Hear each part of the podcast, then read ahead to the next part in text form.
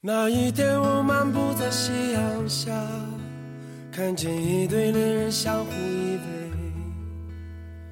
那一刻，往事涌上心头，刹那间，我泪如雨下。昨夜，我静在绿中。孔子不讲课，只聊天；苏格拉底也不讲课，只散步。翟胖依然不讲课，只说课。感谢大家关注翟胖。今天翟胖和大家聊聊，分手之后还能做朋友吗？今天呢，翟胖听到一新闻说，汪峰向章子怡求婚，并且成功了啊！我们知道汪峰是有故事的人，章子怡是有小撒的人，所以当汪峰见到前妻，章子怡见到小撒，那会是个什么场景呢？这翟胖不知道，但是翟胖知道，我们历史上著名的大情圣、大诗人李商隐啊。他见到前任是什么样子？李商隐呢？年轻的时候很有才华，但是身体也很不好，所以呢，李商隐有一段时间就跑到一个道观里去休养生息去了啊，锻炼身体。这个时候呢，道观里来了一位唐朝的公主，所以李商隐就和公主的侍女，一个叫宋华阳的侍女，两人暗通款曲啊，就对了眼了。这李商隐啊和宋华阳俩人就没事就跑到山底下的一条小溪边上去幽会啊。这小溪本来是没名字的，河里边进点大石头。但是李商隐为了纪念这个事情呢，把自己的号就叫玉溪生啊。这个小溪呢，现在也被称为是玉溪了啊。大家可以去看看，在河南的焦作。那李商隐和宋怀阳两人好到什么地步呢？有一句诗是他俩爱情的见证，就是“春蚕到死丝方尽，蜡炬成灰泪始干”。现在我们很多学生啊，愿意把这两句送给老师。各位亲爱的宝贝儿们，你们可千万别再送了啊！这是情诗，这不能送老师的是吧？所以李商隐和宋怀阳俩人是感情很好的，所以宋怀阳投桃报李。因此有一天，宋怀阳忽然发现自己怀孕了。在震惊之下呢，就把这个事儿告诉了公主。公主非常的震怒，公主马上就把宋华阳发配到了洛阳，然后把李商隐赶出了道观啊。李商隐这个时候万念俱灰，到处去打听宋华阳的消息，但是却怎么也打听不到了。多年之后，当李商隐经过了很多事情之后，又有过几次情伤，再次来到洛阳的大街上的时候，忽然发现有辆马车，马车上端坐的就是宋华阳。这个时候，宋华阳也看到了李商隐，于是就和他说：“咱们要不要叙叙旧啊？”李商隐摇摇头，走掉了。李商隐的态度呢，就是后来他在《无题诗》里边那句啊：“此情可待成追忆，只是当时。”已惘然，这个事儿啊，我们可以回忆，但是当时的事儿就不要再提了，已经惘然了。因此，在李商隐看来，前任最好不见，不要做朋友了。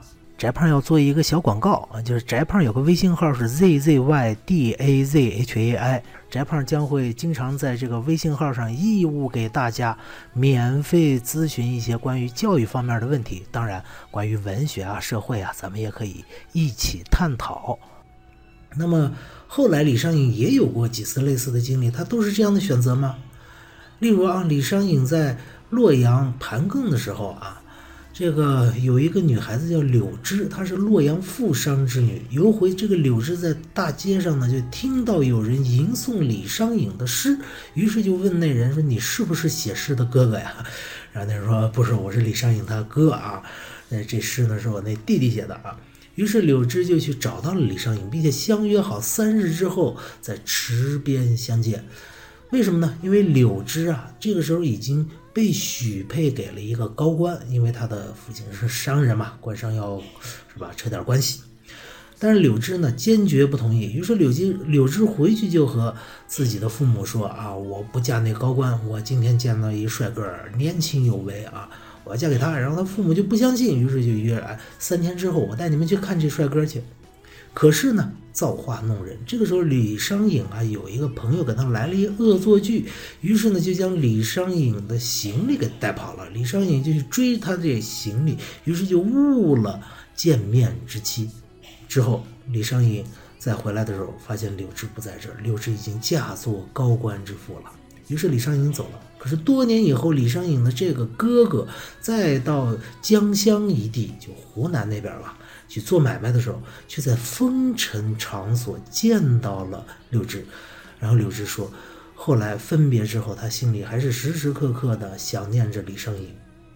于是呢，和这个高官呢就言语不和，起了很多的冲突。这高官一怒之下，就将柳枝发配了出去，将他卖在了风月之所呀。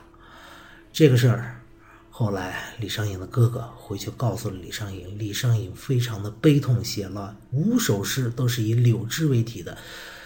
这五首诗里边，第一首啊，有一句诗是这样的：“同时不同类，哪复更相思？”也就是说，我们本来不是同类人，我们是不要再见了，不要再互相想念了。这是李商隐第二次遇到这个事儿啊，前任还做不做朋友？李商隐的回答依然是不见。那么之后呢？李商隐又娶了一个老婆叫王氏，呃，他还有什么故事呢？哎，在王氏那儿却恰恰相反，李商隐的意见是要见前任，要当朋友了。为什么呢？王氏啊，是当时朝廷上的一边这叫李党这边的女儿，而李商隐呢是牛党这边的人提拔上来的。所以，当李商隐娶了王氏之后啊，这个牛党这边人认为李商隐你是个你个叛徒啊，我们把你提拔上来，结果你娶了政敌的女儿做这个老婆，你叛徒。而李党这边呢，却认为，哎，你这个李商隐是牛党那边派来的奸细吧？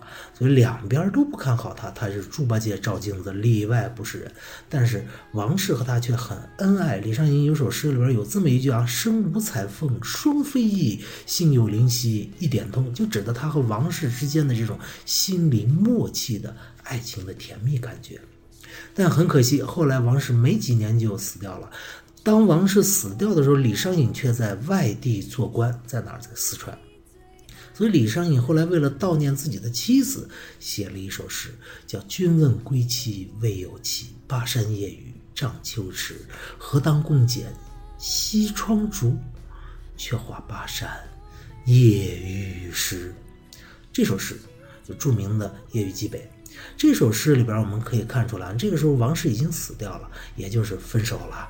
但是李商隐依然想念他。对前任来说，我们还是要见一见，我们还是要做朋友，哪怕身陨不顾。因此，李商隐之后没两年，也追追随他的妻子王氏而去。好了，这就今天的翟胖说课。对前任来说，还能不能做朋友？要分情况对待了，再见。